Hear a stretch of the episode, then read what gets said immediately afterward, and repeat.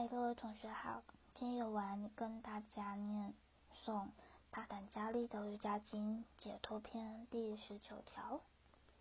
心灵是不会自我发光的，因为它是被真实自我所认知的事物。在此，我们看到的是差不多的理念。心灵的本质不是主体，它是依附于真实自我这一主体的客体。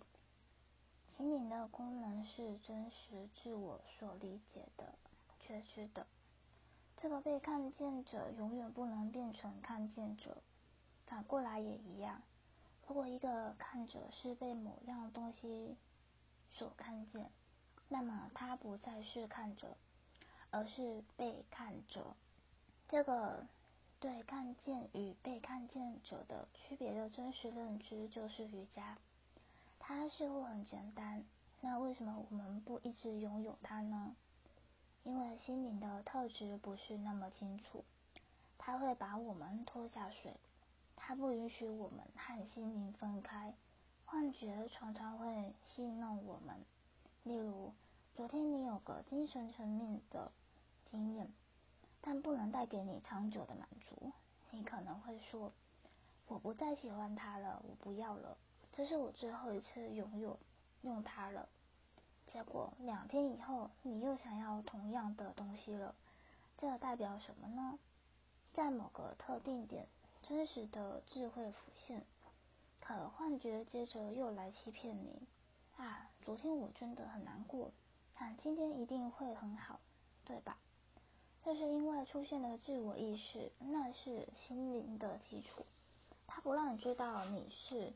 或者不让你做你自己，这就是为什么，即使在真实自我下，仍然无法一直拥有瑜伽境界的真实认知。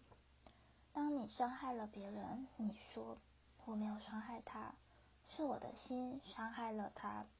当别人伤害了你，你也应该有同样的反应才对。其实你并没有伤害我，是你的心伤害了我，所以。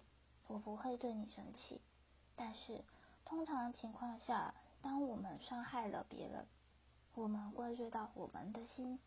当别人这么对待我们时，我们又会说：“你好大的胆子，敢这么做。”比如，当我们练习瑜伽的贪食、放松、休息的体式时，你会说：“我不是这个身体，躺在这里的只是一个身体。”但是，当你起身时，如果别人说你真是个胖子，你被惹恼了，你敢这么说？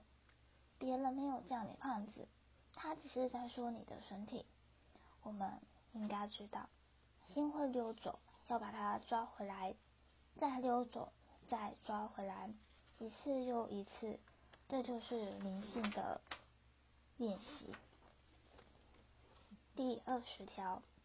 心灵不能同时觉察主体、看着与客者、被看的事物。